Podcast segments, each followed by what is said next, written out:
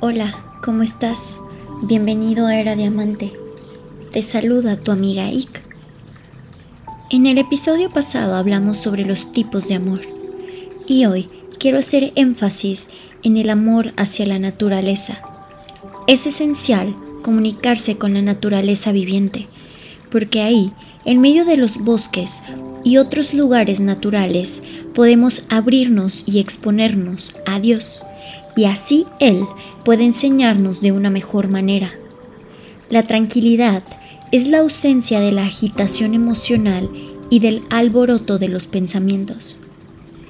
En el estado de tranquilidad, uno puede trabajar física, mental y meditativamente durante mucho tiempo y con rapidez. También en la tranquilidad es la compañera del vigor y permite, entre otras cosas, no malgastar la energía. Cualquier trabajo realizado en tranquilidad es mucho más eficaz. Con todo, no debemos matar o causar daño a las plantas en vano.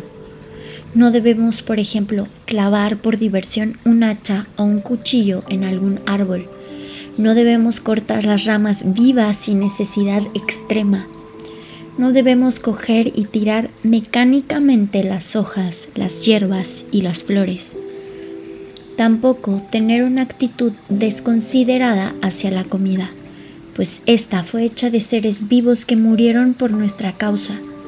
Botar la comida, aun cuando cuesta prepararla y para lo que fueron usadas, también es un crimen de asesinato injustificado. Y aquel que no lo va a entender o aceptar, que no se resista luego por su propio dolor. Mediante este, Dios nos enseña a comprender el mismo fenómeno del dolor y cuán desagradable es esta sensación. Nos enseña a compadecernos de los demás y a no causarles sufrimiento injustificado. Es necesario observar el principio de compasión aún más rigurosamente en las relaciones con los animales, porque ellos sienten el dolor con mucha más agudeza en comparación que con los vegetales. Gracias. Nos vemos en el siguiente. Te saluda tu amiga Ika.